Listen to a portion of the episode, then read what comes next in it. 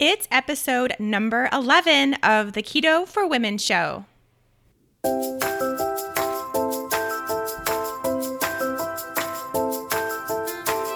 You're listening to the Keto for Women show, and I'm your host and nutritionist, Shawn Mynar.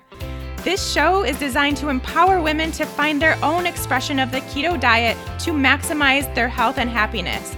Now, let's get started with today's episode.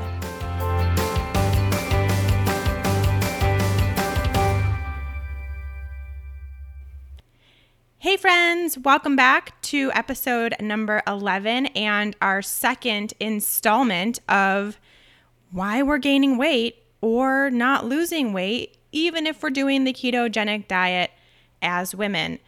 So, last week, episode number 10 was our first round in talking about this topic, and I thought I was going to get through all of them, and I definitely did not. I think I got about halfway, so hopefully we can wrap it up today and not need a third episode, but I'm not going to make any promises just yet. Uh, but we talked about um, mindset, gut health, food things you could be doing even with a ketogenic diet, things you may be including in that diet that are potentially causing you to have weight stalls or not lose weight or whatever you want to call it. So now we need to move into our second episode. Before we do that, just a few things here. Like I mentioned last week, this is meant to be kind of a all encompassing things we're not normally thinking about when we think about weight gain or inability to lose weight. And it's kind of just use it to start being your own investigator and taking charge of your own health and really looking at these other opportunities as to why you might be having some health issues or some weight issues or whatever it may be. Uh, just I want you to start leading yourself in that direction and finding out more information about you and your body because I can tell you from my own personal experience, it is just like the coolest thing ever to know what your body is up to and what it's struggling with and what it's doing really well at and seeing improvements happen and really just by going keto those improvements that change. I mean it's so cool to see that. So i want you guys to use this information and these conversations that we're having to do that for yourself. So i'm not giving you like the utmost of all detail when I go through this, although I do go on tangents, of course. But if any of these topics that we're talking about you would like more information, you would like me to expand on uh, and give you some more of the nitty gritty, I'm happy to. I would love to do that. And we can maybe break down these topics into more particular podcasts. So you just have to let me know that. And if you have any questions of things that are coming up as we're talking about these topics uh, today and in last episode as well, just shoot me an email at info at keto for women show and let me know what you'd like to hear more about and expand more on, I'm happy to do that. I think that all of these topics that we're discussing make really good second episodes to dive deep. I just don't know how deep you guys want to get. I don't know how much you want to know. So that's up to you to decide and just let me know. I can definitely nerd out on all of this stuff. I'm just trying not to so that we can get more of these lists done. Um, if you'd like to just kind of see what I'm up to, chat with me over social media or just on random things. I love doing that as well. You can get to know me a little bit better there. You can go to my Instagram, which is where I'm most active all day on the Instagram stories and uh, posting things too. You can find me there at Shawn Mynar Health. And then same thing at over at Facebook. Uh, not doing so much on my personal Facebook page, so don't really bother friending me over there. But you can just search Shawn Mynar Health over there and find me, and you'll see all the stuff I'm doing business wise, which is much more fun because I don't really do all that much personal stuff over there on the Facebook, but tons of business stuff happening over there. We will get into more detail next week about the Fat Burning Female Project. I've had lots of emails coming in about if the project is right for you, what it entails, what it's like. Is it good for people who have done keto, not done keto? this age, that age, this weight, that weight. so I'm going to go through all of that and break it down for about f- probably 15 minutes next week as we approach the enrollment for the September round, which will be the final round for 2017. We'll kick back up at the beginning of 2018 after the holidays, uh, which is so weird that we're already talking about holidays because feels like it's far away, but I don't think it actually is. So I will go through more of that in detail next week, next episode, and we'll also do a keto Q&A episode along with that. So I always love those. Looking forward to that. Make sure you get your questions in if you have any so I can answer them for you. Happy to do it. Okay, are we ready for this episode? This one you know, like I said, we talked a lot about food, the gut, mindset, things like that last week. We're probably going to get into mindset again this week because it's that important. But this week, we're going deep into the hormones. I know that it's been 11 episodes and probably all 11 of them, I've used the word hormones to some degree. And we've talked about hormones quite a bit because, really, at the end of the day, that's the bottom line as to why keto can be approached differently and should be approached differently for women versus men because of our hormones. And so, yeah, I'm going to be talking about it a lot. That's why I have a whole podcast specifically for women and keto but we really need to dive into the hormones as far as the reasons why they could be causing us other health issues and why they might be causing weight loss stalls or fatigue or brain fog, all of these things. And so just know that this episode is specific to weight gain or weight loss resistance while doing a ketogenic diet, or maybe not, maybe just doing any diet. But they also have a lot of other symptoms along with them. So we really need to look at it from this holistic perspective and just know that, yeah, you might be experiencing weight loss resistance or weight gain, and that's kind of the the red flag trigger for you, but you're probably also experiencing a lot of other symptoms of hormonal imbalance that when you really take a look at it, you're not necessarily feeling this awesome energy spike because you're now in keto that so many people claim ketosis does for them. Maybe you're still super tired. Maybe you still have brain fog. Maybe you still don't have enough energy for your workouts. Maybe your workouts don't really feel that great when you do them. Maybe you're still having skin breakouts. You know, there's so many other factors involved when we talk about an imbalance in your hormones, no matter what the imbalance is. I mean, there's so many different ones, which we're going to talk about today.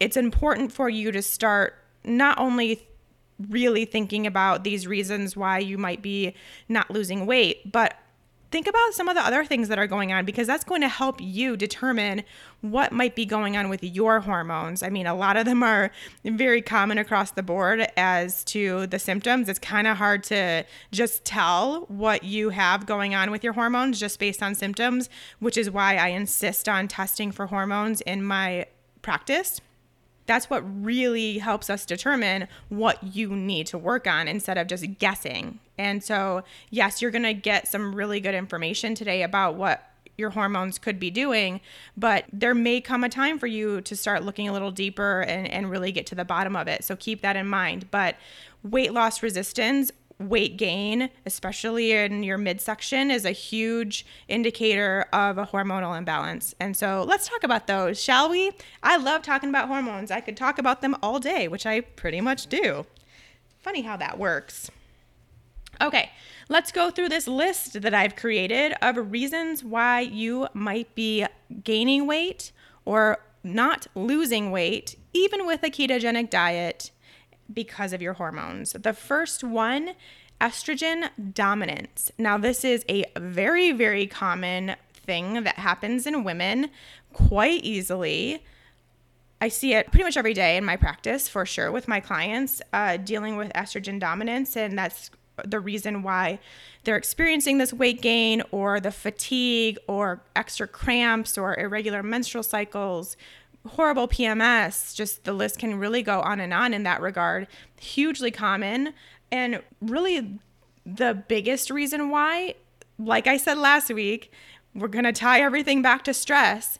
But when you have a stressful scenario going on in your body, in your life, in your brain, whatever it may be, your body is going to preferentially make, which I've talked about this before, but let's go through it again because I don't think we can talk about it enough. Your body is going to preferentially make cortisol over progesterone. Progesterone is an extremely important hormone in our bodies, but quite often it's really low in women specifically. Stress causes your body to make more cortisol. Your adrenal glands will produce that cortisol for you at the expense of producing progesterone. There are over 90,000 people missing at any time, and over half a million are reported missing every year. And that's just in the United States. I'm Mike Morford. And I'm Jess Betancourt. And in our podcast, Missing Persons, we discuss cases of people who have gone missing under mysterious circumstances. And we're joined in each episode by guests who are either related to the missing person, investigating their disappearance, or advocating for answers in the case. Missing Persons is available everywhere you listen to podcasts, and there are dozens of episodes to binge on right now. Subscribe today so you don't miss an episode. Now, this will put you in a state of estrogen dominance. Now, it doesn't necessarily mean that your estrogen is high. In many, many people who have estrogen dominance, their estrogen is pretty darn low too. It's just that their progesterone is that much lower in relationship. So we need to have this really awesome spike of progesterone in our luteal phase, which is that second half of our menstrual cycle days 15 to 28 if you're on a normal 28 day cycle which i know a lot of us aren't. But we have this kind of bell curve that happens with our progesterone in that time frame. And days 19 through 23 again of that normal cycle your progesterone should be peaking really really high. And that's what gives you this really nice awesome easy menstrual cycle. It also is what would happen if you were actually pregnant that would keep raising, progesterone would keep on going. It does fall back down when you're not pregnant because you don't need to carry a baby to term.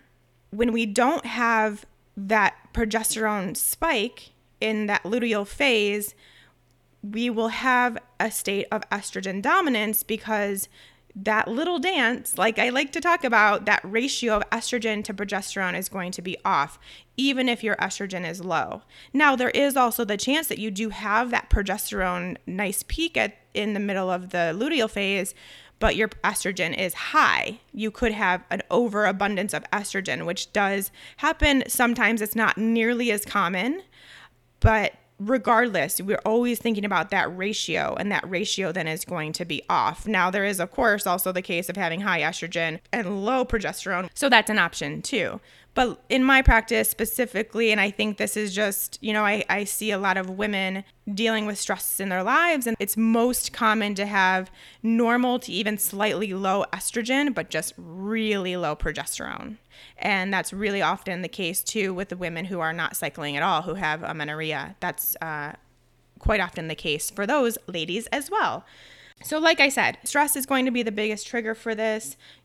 It also would be a case where you, if you had a high carb diet with poor quality fats or just low fat diet, those can cause estrogen dominance as well. Also, an intake of xenohormones, which would be those synthetic hormones quite often in water, in plastics, things like that. If you're not taking care to make sure you're only using glass or filtering your water, that can create a higher amount of estrogen in your body than you want. Same thing with eating a high intake of soy products that could cause estrogen dominance as well. So, definitely things that we can do right there that could be easy things to eliminate to see if that helps. However, I'm going to tell you that 95% of the time, you're going to have to work on your stress level and you're going to have to work on that in a major way. So, I'm going to go through all of these because they're all kind of based on stress, and then we'll talk about what we can do to reduce our stress.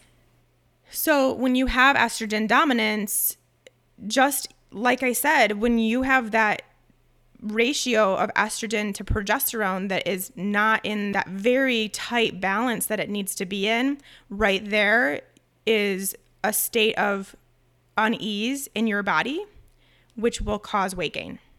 I mean, it's partly because of the stress, but it's also just because of your excess estrogen and or lower progesterone. Okay, moving on. Let's talk about cortisol. And the interesting thing is that cortisol can cause weight gain whether it is low or whether it is high. In either case, you have a state of adrenal fatigue, we'll call it that. Easiest way, to, I think, to explain it because you have this state of stress in your body. Your adrenal glands increase their cortisol production in response to that stress. That's kind of the way that we can handle stress in our bodies is through cortisol. And for a while, you will have more cortisol, so a high cortisol state in your body in response to this stress. And then, after a certain period of time, as your body becomes more fatigued, your adrenals can't quite keep up with the needs that you are putting on it in order to compensate for this stress level. Then we get into a state of low, cortisol simply because your adrenals can't keep up. Most of us nowadays, to be perfectly honest, are in some stage between those two. Having high cortisol is technically stage one, having really low cortisol is stage three. And then, of course, there's stage two, which is somewhere in between those. We all have some stage of those. I mean, unless you've really, really spent a lot of time working on your adrenals over the years, which I'm waiting for my results back. I'm hoping mine are getting better. I was at bottom basement low cortisol for a really long time and it was slowly creeping up. That was about 2 years ago. Last year it was about halfway there, so I'm hoping this year I may have gotten at least into a stage 2. We'll see. But regardless, whether it's high cortisol or low cortisol, you are going to potentially have, well, you're definitely going to have health issues. You're going to feel that. You're going to feel differently, probably more fatigue, uh, more on edge if you have high cortisol, really moody, depressed, and weight gain or inability to lose weight. Those will definitely come with any sort of imbalance in cortisol. And the reason why is that, like I've mentioned, I believe it was episode two or three, I want to say, I talked about the link between having adrenal fatigue, having cortisol issues, and having blood sugar swings and insulin spikes. They're very, very connected. Having dysregulated cortisol is also going to mean having increased insulin levels throughout the day and having more blood sugar swings those two and we know i think most of us listening to this podcast know and we'll talk about this later on that insulin is the fat storage hormone. Insulin is very much our regulator of how much body fat we have.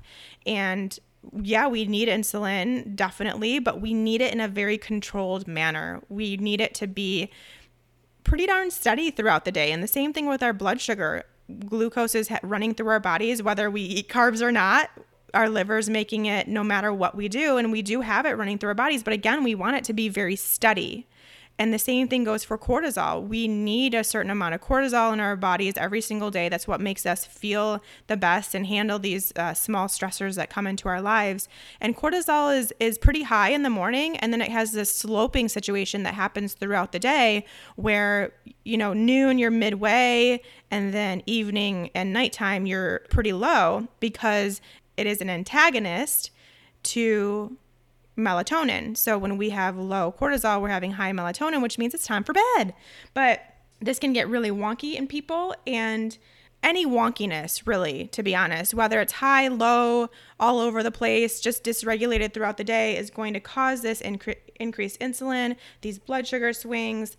This will lead to increased belly fat. And what's interesting to note about cortisol is that we have more cortisol receptors in our belly fat cells than anywhere else in our bodies. So if you notice your waistline kind of expanding, when nothing really has changed except maybe your stress level, like maybe you started a new job, maybe you broke up with your significant other, that is really a sign that your stress level is contributing to your change in your body, like actual physical body, which I find fascinating.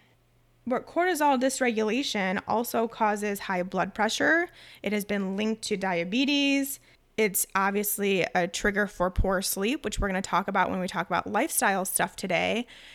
And if you think about it in a very just kind of logical term, when you are in a stressful situation, your body is doing everything it can to conserve energy, keep yourself as healthy and as regulated as possible. And that's what cortisol's role is, right? But a stressful scenario also means that you are in survival mode. And survival mode means that you're going to store some body fat. And now we have these stressful scenarios pretty much on a daily basis for most of us living in this world that we're in. And it's going to cause some body fat storage. It's going to cause survival mode. It's going to cause your body to be out of homeostasis. It's going to cause these hormonal imbalances that just totally wreak havoc on everything. So, this is where everything I mentioned last week and everything basically I'm going to mention this week, it comes down to stress. It comes down to balancing your cortisol. It comes down to regulating that. And now you can see from a very basic level, having cortisol be the slightest bit out of whack is going to result, amongst many other things, is going to result in your body changing, your body shape changing, your body weight changing, your inability to lose more weight, all of that is going to be affected simply by that. And that's really why, here I go on a tangent again, but that's really why I feel like the keto diet and fasting and even inter- intermittent fasting and not eating enough food and being on a calorie restricted plan having any sort of fat fear and all this stuff that we've been dealing with and putting our bodies through as far as our actual diet goes has really now caused us to have the opposite effect because now our bodies are just totally stressed out from all of that and we are dysregulated beyond belief and still trying to dig ourselves out of that. And that's why a real food, nutrient dense, ketogenic diet with enough food and not fasting until your body is ready is the way to dig yourself out of that. And I am so passionate about that, especially now that I have proof. I have these women in the Fat Burning Female Project who are turning their bodies around because they've stopped dieting, they've started doing a ketogenic the right way, they've taken the steps to do it appropriately and safely and slowly. They're eating enough food, they're eating nutrient dense food, they're enjoying their lives again, and things turn around. And that's really important. This is where we can actually get our hormones back on track. But we got to start with the basics. And I'm going to talk after I go through all these hormones, we'll talk about other stuff because it's not just about diet, but this is the Keto for Women show. So we're going to talk about keto, which means as far as food goes, you really got to stop being so stressed out about it. You need your body to not be stressed out about what you are or are not eating, which may include having more carbs, having more fat, having more food overall, having more or less protein. I mean, there's a million different things that it could be for you, but you need to decide it for you. And that's where the intuitive piece comes in. That's where listening to your body comes in, finding out this information for you instead of reading this blog and just following what that girl does. it's just, I want you to have the the power to do what you want to do, what's right for your body, and what will get you back to being balanced that's where I want to help people. That's that's where my job comes in as to helping you determine that for you and giving you back the power. And that's why I'm so passionate about it. Like I can't stop talking about it, but I'm so passionate about this stuff as you can tell because it happened for me and now it's happening for the women in the fat burning female. It is a true real thing that can actually happen. In addition to all these other changes that we need to make to get our stress levels in check, but uh, that's just my soapbox for the day. I promise I won't go on another one. We'll move on. Let's move on down this list. Next one that is up is high androgens. So, this would be the case of PCOS. We know androgen hormones are our quote unquote male hormones. This would include testosterone and DHEA as the primary drivers of this. In my practice, when these are elevated, we can pretty much bet that uh, a PCOS type situation is to blame. We can call it PCOS. I really don't care because you can have high androgens without having cysts on your ovaries. You, I guess, you may or may not be diagnosed by a doctor as having PCOS. It really just doesn't matter all that much. What really matters is getting to the root cause of why you have high androgens and bringing them down And the main reason why this happens for most people, although we are seeing more cases of people with normal blood sugar and normal insulin levels that do have PCOS, but for most ladies, it is because of a higher blood sugar leading to higher insulin levels and higher insulin equals higher testosterone. They're just very much connected in that way to where if you have one, you probably have the other. And if not, you're going to if you don't start healing that right away. So we really try to work on getting that down as soon as possible, which is the main reason why a ketogenic diet is an absolute no brainer for women with PCOS, diagnosed or just high androgens. You may know if you have high androgens without having being tested, although I highly recommend testing with a urine or saliva sample because you have uh, increased facial hair, loss of head hair, acne. You may experience, I mean, like we're talking about today, weight gain is a big one. And that's just because testosterone is kind of a driver of belly fat in women.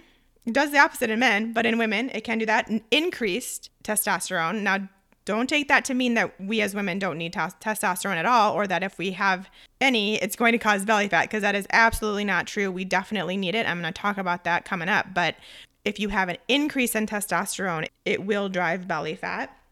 So, we just need to really take care of that insulin level, really make sure your blood sugar is nice and steady throughout the day. This would be the person that should be getting their HbA1c percent checked on a regular basis, their fasting glucose checked, their fasting insulin checked, and just really keep an eye on those on a very regular basis because if you can get those to a very normally sustained level, you're going to be probably also seeing some really nicely balanced androgens too, as soon as those are all taken care of. So, the quickest and easiest way to do that is with a ketogenic diet, obviously. You can also use some supplementation. Like saw palmetto is a really great herb that's good for reducing androgens.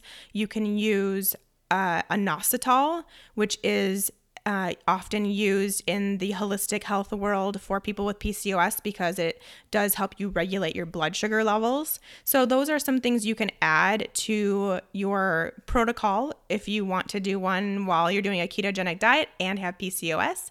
You can do those things too, but more than likely, if you can stick to keto and get your blood sugar under control and really keep track of those, then you're probably not going to need to be on those long term, which is always the goal with supplements. It's never meant to be a super long term thing. Hopefully, it's just a supplement for a short term. Moving right along, we have menopause, which I know is super important and a big topic around here because I do have a lot of postmenopausal women listening.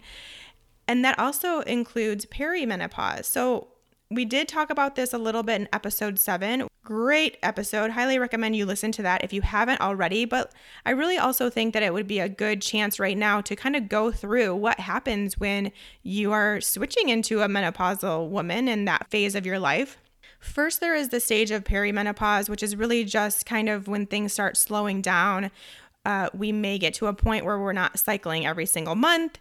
Uh, or our, our cycles are longer or lighter or whatever the case may be. And it's just our bodies starting to not produce the hormones that we're used to producing in our fertile days. When menopause happens, it basically causes your estrogen to drop. There's three forms of estrogen estrone, estradiol, and estriol. Now, when we are premenopausal, we produce mainly estradiol, which is the most potent form of estrogens out there when we become menopausal, we still produce estrogen, but it is now in the form of estriol, which is a weaker form of estrogen. Our ovaries stop producing as much of it, and more of the job is placed on our adrenal glands, believe it or not. So, if your adrenals aren't ready to go, you may be experiencing some issues. We also have a fall in progesterone. Now, it's not totally gone, and neither is estrogen. We're just kind of changing forms, but our progesterone definitely lowers. We still need a good balance of the two. we can still be in a state of estrogen dominance when even in menopause. We still need that ratio to be really nice and balanced out. It's just going to be slightly different. It's just a different ratio essentially than when we are cycling. So if you are perimenopausal or menopausal and going through some symptoms, not feeling great, weight gain is going to be one of those, then you need to see if your hormones are balanced out. And this is why a lot of women, like Jackie was saying, are put on these medications, these synthetic hormones, without knowing if they actually need them, just in order to basically stop these symptoms, but it may not be what you need. It may not be in the right ratio. It may cause the ratios to be even further off.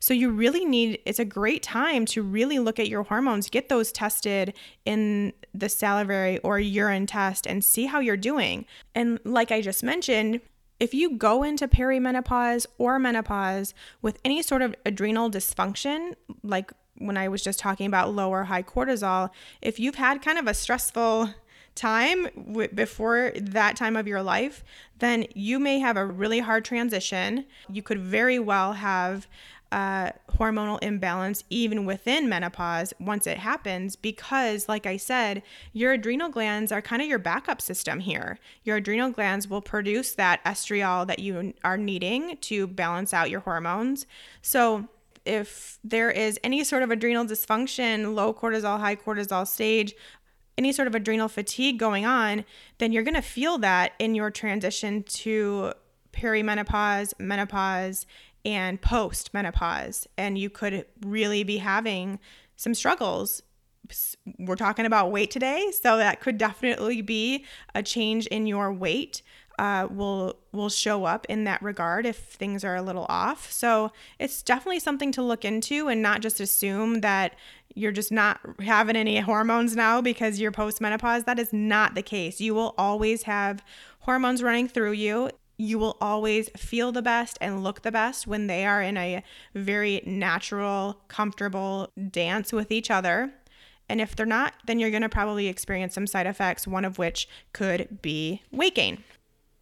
Now, another important part that is for these perimenopausal and postmenopausal women, but really for all of us too, and this was something that Jackie brought up, is your testosterone. And like I just mentioned, yes, we can have too much testosterone, and then we that is something that we need to correct. But we can just as easily have low testosterone, which can also cause issues for you. It's just one of those hormones that, yes, it doesn't change that much throughout the month, like the rest of our hormones do, but it still is really important to have this steady, nice, balanced state throughout the month. So that's something that we really need to make sure is controlled and make sure is regulated for ourselves. You know, having a normal state of testosterone, like a nice balanced state of testosterone, leads to a decrease in body fat and again, we're talking about weight gain, inability to lose weight today. So that's going to possibly be a part of it. That's going to be possibly one reason why you may not be experiencing what you thought you would experience as far as weight changes when you are keto or paleo or whatever you decide to do it could simply be because of your testosterone levels, which is so crazy, but also something that is very much controlled by our stress levels. If we have too much stress, one of those hormones that will not be produced in response to that stress is testosterone. So it's just another case where really getting your stress under control, really thinking about that cortisol response that you're having on a daily basis is of utmost importance if you actually want to see some changes in maybe your leanness. Maybe you're someone that wants to gain more muscle or have more definition or tone or whatever you want to call it. If your testosterone is off, that's not going to happen. You're going to have a really, really hard time with that. So, um, it could be a case where you just want to change your body composition and you're struggling to do so. We need to look at your testosterone. Okay, so those were all the sex hormones. I think the main ones, I'm sure there's probably more, again, like I mentioned, and we can talk about those as they come up potentially in future episodes. But let's move on to other hormones that could be a problem for you. So I know most of us know a lot about the thyroid, and we all know that uh, when we go to the doctor and we complain about weight gain or weight loss resistance or something of that nature, many times they will look to your thyroid because that really is kind of our metabolic driver to some degree. But like I mentioned in a past episode, your thyroid is only going to drive your body as fast as your body can go. And if your adrenals are remotely tapped out, if you're, again, going back to the same thing I keep talking about, but if you've been in a state of stress and you're have some stage of adrenal fatigue, then the health of your adrenals is also going to affect the health of your thyroid. And your thyroid's only going to give you as much energy as your adrenals can handle. If you are in a low cortisol state and you're trying to rev your body with all this thyroid hormone, it's probably not going to go well. You're not going to feel all that great. You're probably going to tax your adrenals even more and be even worse off. And I do have a, po- a post about this on my website if you want to read about it. So there still is going to be that need, even if your thyroid has some imbalances to it, to still look at your adrenal glands to still look at the state of your cortisol, your stress level, everything we're talking about all day today, we still need to go back to that root cause and see what's going on there. That being said, it is also important to get your thyroid tested appropriately. This is going to mean more than just getting your TSH tested, which is what happens in a lot of traditional medicine practices. Sometimes they'll do T4 if you're lucky, which is great, but it's still not enough information. You're not getting the full picture, and the full picture is what really is going to help you determine where that imbalance lies. Here are the tests that you need to have run when you are truly looking to find out the health of your thyroid. Your thyroid stimulating hormone, or TSH, which most doctors will do, your total T4, free T4, total T3, free T3, reverse T3, T3 uptake, and the two antibodies, TPO antibody and TGB antibody or thyroglobulin antibody. That is a complete thyroid hormone panel. That is what will tell you if you have thyroid imbalances or not, if you need thyroid support, if you have maybe just some um, supplements will do the trick, maybe some lifestyle changes will do the trick. You need to get that full test run in order to understand if thyroid is your issue. And also keep in mind with these tests, which might be a little tough to get at a traditional medicine doctor, you may have to go to someone more like myself who does more functional lab testing to get the rest of those run. Uh, and will also show you the functional lab range, which is much tighter than the traditional medicine range, which is really often so huge. And the difference is when you ha- are somebody that is sitting outside of a traditional medicine range, that often shows that disease is present or right around the corner. However, when we look from a functional medicine perspective at these things and you're outside of range potentially in those areas, it's just basically almost like a warning sign and just um, giving us that warning sign that we need to start preventing further dysfunction. So it really gives us these flags much sooner, which quite often then we can reverse way easier and way sooner before they become a problem as opposed to having these wider ranges which by the time you're outside of those ranges you're given medication and you don't have the chance to really try to reverse it before it becomes something worse so keep that in mind again a little bit of a tangent there because I'm so passionate about the functional lab ranges and really being able to see things to the point where we can prevent disease because we're getting those little flags ahead of time. So, thyroid is really important. If you are having, I really honestly, I think all women should know the state of their thyroid. I don't really think there's anybody out there that wouldn't benefit from knowing whether you're good or maybe you need some support or maybe you have an autoimmune disease you didn't know about and you know those antibodies are testing for uh, Hashimoto's, which is an autoimmune disease of the thyroid. So I just, I think that that's kind of again talking about going back to what I talked about at the beginning, where it's just getting more information about your body is very empowering. And to know whether you need support in the thyroid area or not is so beneficial. And especially if you're someone who's having trouble with weight gain or weight loss resistance, energy, mood, sleep, uh, workouts, if you have adrenal fatigue and or other hormonal imbalances, then your thyroid probably also took a hit to some degree as well. So we need to check that out too and really try to support you there before it becomes something much worse. So that's my thyroid chat. Let's move on to insulin, which I know we've talked about a lot. And I know many people in the keto community also know about the importance of insulin. So I just want to briefly r- remind you that if you are someone who has been in a high carb diet before and now trying to transition to keto or fully in transition to keto, you're still probably healing your insulin levels from that. And healing that takes time. And until you do, you will probably not see the weight loss you're looking for. Weight loss comes when we are in a very balanced state overall and having high insulin levels throughout the day because that's something you're still working on is just another reason for your body to continue kind of being in this stressed out mode and just not really and working on healing itself. And until that happens, you need to be patient with your body and understand that there's some serious work going on. And keto is obviously doing that for you at a much quicker state than any other way of eating, but you still have to be patient give your body the time and the room to heal the blood sugar, to heal the insulin, and get into this nice state of homeostasis. So it just takes a little bit of time. So patience is key there, my friend. The next one is a big one and very, very close to my heart. Uh, unfortunately, I don't have a ton of information that we may want to hear from this, but I can at least, I guess, maybe provide some information about it, and that is the hormone of leptin.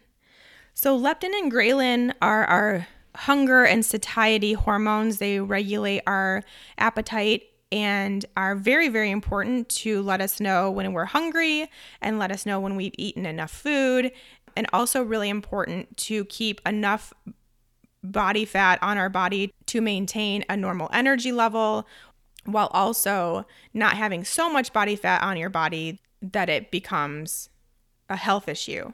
So they are very, leptin in particular is very much a fat storage hormone as well, as far as regulating how much fat you have on your body. So there are leptin receptors in your brain. Leptin is created mainly in your fat cells and will basically leptin travels up, connects with those leptin receptors and says, there's plenty of fat on our bodies. We don't need to continue eating. We have enough energy. Life is good. In a, someone with normal uh, leptin levels, they also have a very normal, healthy body fat percentage. They know when to stop eating. They have normal hunger cues, all of the fun, awesome stuff. However, we can also get into a state of leptin resistance. And this is similar to what happens in insulin resistance, where you where those receptors no longer receive that message. And so while you are producing all the leptin and it's flowing through the blood, it's not traveling up to that receptor site. So that message isn't getting across of we have plenty of food, we have plenty of fat storage, go ahead, there's no need for survival mode, we're cool. That signal doesn't happen. So your body continues to produce more leptin. Your brain continues to think that there's not enough and we need to go into survival mode and we need more fat to get through to have enough energy. So store all the fat. Uh, and it becomes kind of a mess. And it can very much trigger unexplained weight gain. There are a lot of studies right now looking more at leptin resistance being the number one cause of, of obesity because we just have this uncontrolled fat storage going on because that communication is totally cut. This is what happened to me about two years ago now, was when maybe a little, yeah, about two years ago was when I started noticing that I was gaining weight really rapidly. I hadn't changed anything about my diet or my fitness routine or anything like that. I was actually a personal trainer at the time. I was super duper active, uh, eating a paleo diet, not quite keto, but definitely a high fat, low carb diet. And all of a sudden, I just started gaining and gaining and gaining and gaining. It ended up being about a pound a week for a really long time until it totaled about 35 pounds of just completely unexplained weight gain. This was actually what led me, this was my main sy- symptom that led me to start just really digging about my health because it just did not make sense for what my lifestyle was. I was controlling my stress, I was doing all, uh, so many things right, and this just wasn't adding up. And this is what led me to long you know, really long story short, this is what led me to find out that I actually was dealing with chronic inflammatory response syndrome from a toxic mold environment that I was living in at the time. And what happened is that inflammation process that took place in my body was just so intense that it actually caused inflammation in my brain. The inflammation in my brain damaged my leptin receptors sites so I became leptin resistant. My body really wasn't getting any signals at all. Like I wasn't having periods or anything at the time either because I was so sick and so inflamed. And one of the communication signals that shut down was that signal for leptin. And now that I know that that's what it was, I know how it feels now. I know because I would eat a really awesome plate of food, and a half hour later, I would be starving and I would need to eat more food. And I finally realized that that's what was going on. And so I began to, which is so hard to do when you're when you eat intuitively, I began to have to not listen to my hunger cues because I knew they weren't real. I knew that I had plenty of fuel from my day in my body for my workouts, and I was just needing to kind of more so go by what I knew a normal day looked like for me when I did give my body enough food and not necessarily by my hunger cues, which was really hard. However, that didn't necessarily mean that I stopped gaining weight because I was still gaining and gaining and gaining no matter what I did.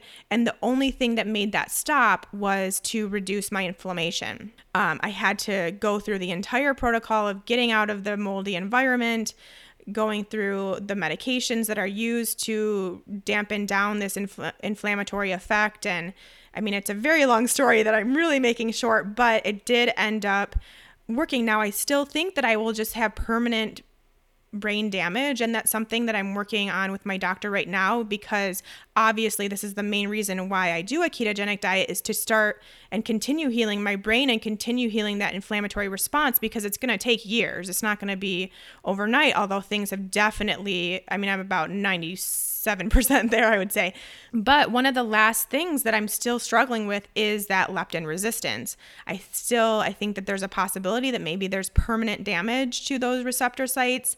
I'm not quite sure, but I because I am in this field and my doctor and I work very closely and we're we're pretty much colleagues at this point we're kind of using me as an experiment to see can keto reverse it? Does it have to be with fasting? Because I did use fasting to accelerate that reversal and it and it worked for a short time, but now I'm kind of back in this gray zone. So I will have more information for you. I will use my experiment to help you all as well. I'm just I'm doing this testing on a very regular basis uh, to let you know. But back to you guys. Um, so leptin resistance is very much tied to insulin resistance. So if you are an insulin resistant person, you quite possibly could be leptin resistant as well. Now here's the struggle. Leptin is a pretty new hormone on the on the docket. Uh, really, it's only been kind of known and researched since the 90s, so it's very there's not a whole lot of information known about it yet. And there's still a lot of research to be done another thing about it is it's very hard to test for. Now, you can go to pretty much any doctor or any lab and they will test for leptin. What I have found though, because I've been to many doctors and I've done lots of different lab tests, a lot of times they are not accurate. So you are not getting an accurate reading of your actual leptin because what's going to happen is your leptin levels will be high, similar to an insulin resistant state. Your leptin levels will be high because they are not connecting with that receptor. And so it basically your body keeps producing leptin, but there's nowhere for it to go. And so you will have high leptin, which should be normally very tightly controlled. It's just very hard to find a lab that tests for it correctly, I have found. The one that I use and my doctor uses, and we've just found to be the most accurate, is called True Health Diagnostics you would need to find a provider that does run that test. Not something that I do in my practice currently, although I'm looking into seeing if I can add that. But just know that if you go to your doctor and ask for a leptin result, and because you really think that that's the case for you and it comes back normal, that may not be true. There's just, a, I think, a lot of room for error still since it is such a new test and hormone out there. The good news is that whether you have leptin resistance or not, the way to manage it and reverse it is through keto, potentially fasting. Again, that's something I'm experimenting with and I will let you know. Hopefully, not, um, which I'll explain more when I know more. I'm going back to the doctor this week, so I'll know more and can give you guys the update. But low fructose. So, fructose has been linked to leptin resistance. So, low fructose, which those foods mainly are like maple syrup and honey, obviously high fructose corn syrup, table sugar, even more paleo type sugars like coconut sugar and those things. Just not don't need to be totally eliminated, but definitely monitored if you think that's something that might be going on for you. Um, exercise, lifting weights is great for your leptin levels. Cold tubs, hot saunas, the sun, especially getting out in the sun in the morning, getting really good high quality sleep and staying on a normal sleep schedule as much as you possibly can, really getting your circadian rhythm on track also super important. So these are all simple things that we really should all be doing regardless of our leptin levels for sure. I would say if you think that this is a an issue for you, do those things first without really totally worrying about testing, just do the do a keto diet, keep your fructose low, get this awesome sleep, all the things I just mentioned and see how that changes. And really, you still have to work on everything we already mentioned too because from what I've seen, if you are someone who is leptin resistant, you also have these other things going on that even if you can get your leptin under control, you're still going to have some sort of hormone imbalance or gut imbalance that's going to keep you from losing weight too. So there's definitely more to the story. So don't just focus and really get all bent out of shape about your leptin. It's a total body, full body fix that we need to have happen. And so this could is all part of what we should all be doing anyways, like I said. That took a really long time because I have a personal story and that really, I mean, it was hard. It's a hard thing to deal with when you're just don't know what's going on with your body and you're doing everything the same and all of a sudden things are changing. So I totally understand where you guys are coming from when you have these complaints about weight loss resistance and weight gain without changing things. I completely understand. So don't think that I don't. I've been there and I know how frustrating it is and how sad it is and how depressing it is. So I get it, but there are so many things that we can do. Don't worry, it will get better, I promise. Okay, we're running out of time, big time, but I still have just a couple quick things that I want to mention. So, the inflammation that happened that caused my leptin resistance, well, inflammation in general is going to come across as weight gain, like I mentioned last week. So, really make sure that you are doing everything you can to reduce inflammation, which would be managing your stress levels, eating the foods that are right for you, taking care of any hormone imbalances. I mean, everything we've talked about. All those things that we I talked about in the past two weeks can lead to inflammation, and we need to get that under control. If you are someone that has autoimmune disease, the stress that can come from that, the inflammation that can come from that, the immune system dysregulation, all of that could be a cause for possible weight gain or weight loss, any weight changes there. So be aware of that and give your body tons of grace if you're going through an active autoimmune disease right now. And don't try to push for weight and that's your body's not ready to lose. You got more important things to really focus on and, and get under control. Like I mentioned with mold, uh, environmental toxins are a very big deal, and really just toxins in general. I mean, it could be a toxic relationship, but environmental toxins are super important. We hold toxins in our fat cells. So if you have lots of toxins roaming around your body and your liver's not getting rid of them, like we mentioned last week when we were talking about liver health, then you're going to require more fat cells to store those toxins. So really look at your home clean out your products, get onto more natural products um, that are toxin free, use essential oils, use coconut oil for everything. That's pretty much what I do for your skin related stuff. Um, your shampoo, your conditioner, your soaps, your laundry detergents, your dishwashing detergents, anything that has a color, really just get rid of those things. They're so terrible for you, those food colorings. Uh, make sure you are filtering your water, even your shower water, your bath water, your drinking water. I really like Aquasana, aquasana.com. I will link to that. That's the one that I use. Um, medications. I mean, I am not someone that is knowledgeable on medications as a holistic practitioner. So that's going to be up to you. If you are taking medications, you can look and see what those side effects are. Some of them might be weight gain, they could be antidepressants, hormones, PPIs, blood pressure medication, anti anxiety medication. I mean, the list goes on and on. And a lot of them cause weight gain. So look for those. And then I just can't finish off this episode without talking about stress because really that's what it all comes down to, right? And we talked about that last week and mindset and all that stuff, but I'm going to talk about it again because we're not going to see these changes that we so desperately want to see if we can't start modulating our stress a little bit better. Really, really work to get that under control. Uh, get to your root cause, do the testing if you feel like testing is right for you, and see where you're at see what you need to do. I think that that helps so much to determine what you need to do to get your adrenals back on track. How far do you need to go? What changes do you need to make to your life and your stress level to have healthy hormones and healthy adrenals again? Seeing it in person just makes all the difference in the world when you can see how your stress level is actually impacting your health. So get on that and just, it's really time to take a hard look at what you are doing to your body because you are stressed about uh, your work life, your relationship. It honestly, so often is because you're stressed about what you're eating.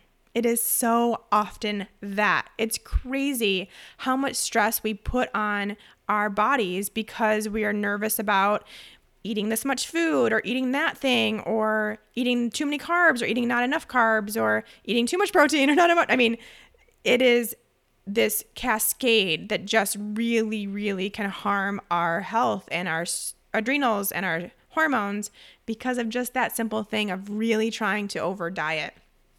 Along with with this lifestyle stress piece comes this is a really good time to say it under eating, dieting, calorie restriction, trying too hard, all that stuff. I'm going to say it again, even though I said it last week. I'm saying it again. Also, over exercising, doing too much physically is a huge, huge, huge, huge, huge reason for hormone imbalances and cortisol imbalances and tons of the stuff we're dealing with, which seems so counterintuitive because it's like, oh, well, let's just work out harder to work off this fat. No, no, no, that doesn't work. It, it's not a thing. That does not happen. It only will make it worse until you can get yourself back on track. You can give your body the rest that it needs and heal your hormones and heal your adrenals.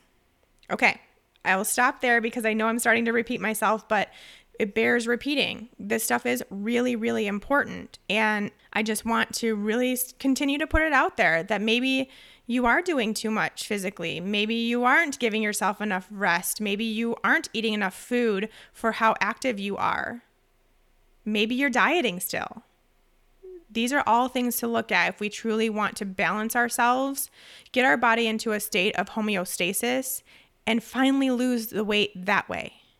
Lose weight when you are balanced and because you are balanced, because your body is happy and healthy. All we're trying to do over these past two episodes, all I've been talking about, everything I'm trying to get across to you, is the fact that your body has to be healthy, your body has to be balanced, and your body has to be happy, and you will get to that weight that is best for you. Again, I hope that's answered or at least brought up some topics for you to look into further. If you would like me to go into deeper detail on any of this stuff, I'm more than happy to. You just have to let me know. Info at ketoforwomenshow.com and I will dedicate some episodes to talking about the, this stuff a little further. These episodes were really, really fun for me to do. As you can see, something I'm very passionate about. So I hope you guys learned some things, and we'll be back next week to answer some of your questions.